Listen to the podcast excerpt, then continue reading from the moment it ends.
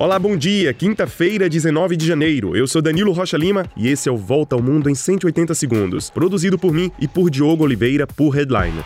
Olha, antes de começar, mais uma vez eu quero agradecer a você que já respondeu a nossa enquete. A gente tem perguntado sobre uma nova versão do 180, incluir notícias do Brasil e até mesmo mudar a duração. Então, para você que ainda não respondeu, passa lá no link e responde. É rapidinho. E um muito obrigado a todos aqueles que já fizeram.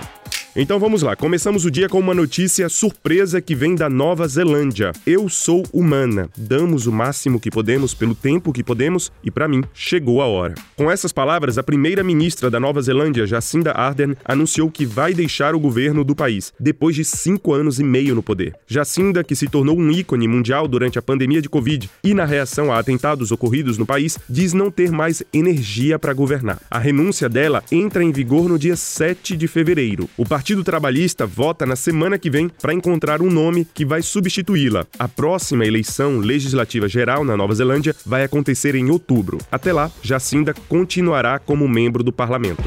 E o presidente ucraniano Volodymyr Zelensky diz que várias hipóteses são estudadas na investigação da queda do helicóptero nos arredores de Kiev, que matou ontem 14 pessoas, dentre elas o ministro do interior. Zelensky também criticou a hesitação da Alemanha em enviar tanques de guerra aos ucranianos. Os alemães dizem que farão o envio somente se os americanos fizerem o mesmo. Zelensky pede mais armas para libertar todo o território ucraniano, incluindo a Crimeia, anexada pelos russos lá em 2014. No México, o presidente Andrés Manuel López Obrador diz estudar o pedido para repatriar o maior narcotraficante do mundo, Joaquim Guzmán, conhecido como El Chapo. Ele está preso nos Estados Unidos e reclama das suas condições de detenção. El Chapo foi condenado pela justiça americana à prisão perpétua. E olha, na esteira das grandes demissões das gigantes de tecnologia, a Microsoft apresentou um plano de corte de 10 mil trabalhadores. Esse é o maior plano de demissões da empresa em oito anos. E a Suprema Corte de Israel decidiu que o primeiro-ministro Benjamin Netanyahu deve remover do seu recém-formado governo um dos seus ministros mais poderosos. Ariel Deri, líder de um partido ultra-ortodoxo e próximo de Netanyahu, foi condenado por sonegação de impostos no ano passado. A decisão abre mais um capítulo na briga entre a justiça e o governo de direita e extrema-direita de Netanyahu, formado em dezembro. Essa coalizão de Netanyahu tenta aprovar leis que reformariam a justiça e diminuiriam o poder da Suprema Corte no país.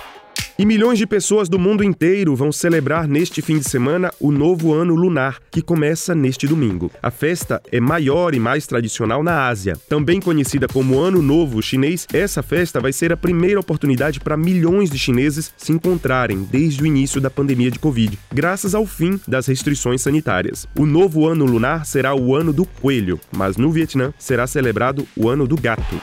E é isso, a gente fica por aqui. Compartilhe o nosso podcast nos seus grupos de conversa e redes sociais e confira o nosso conteúdo em headline.com.br.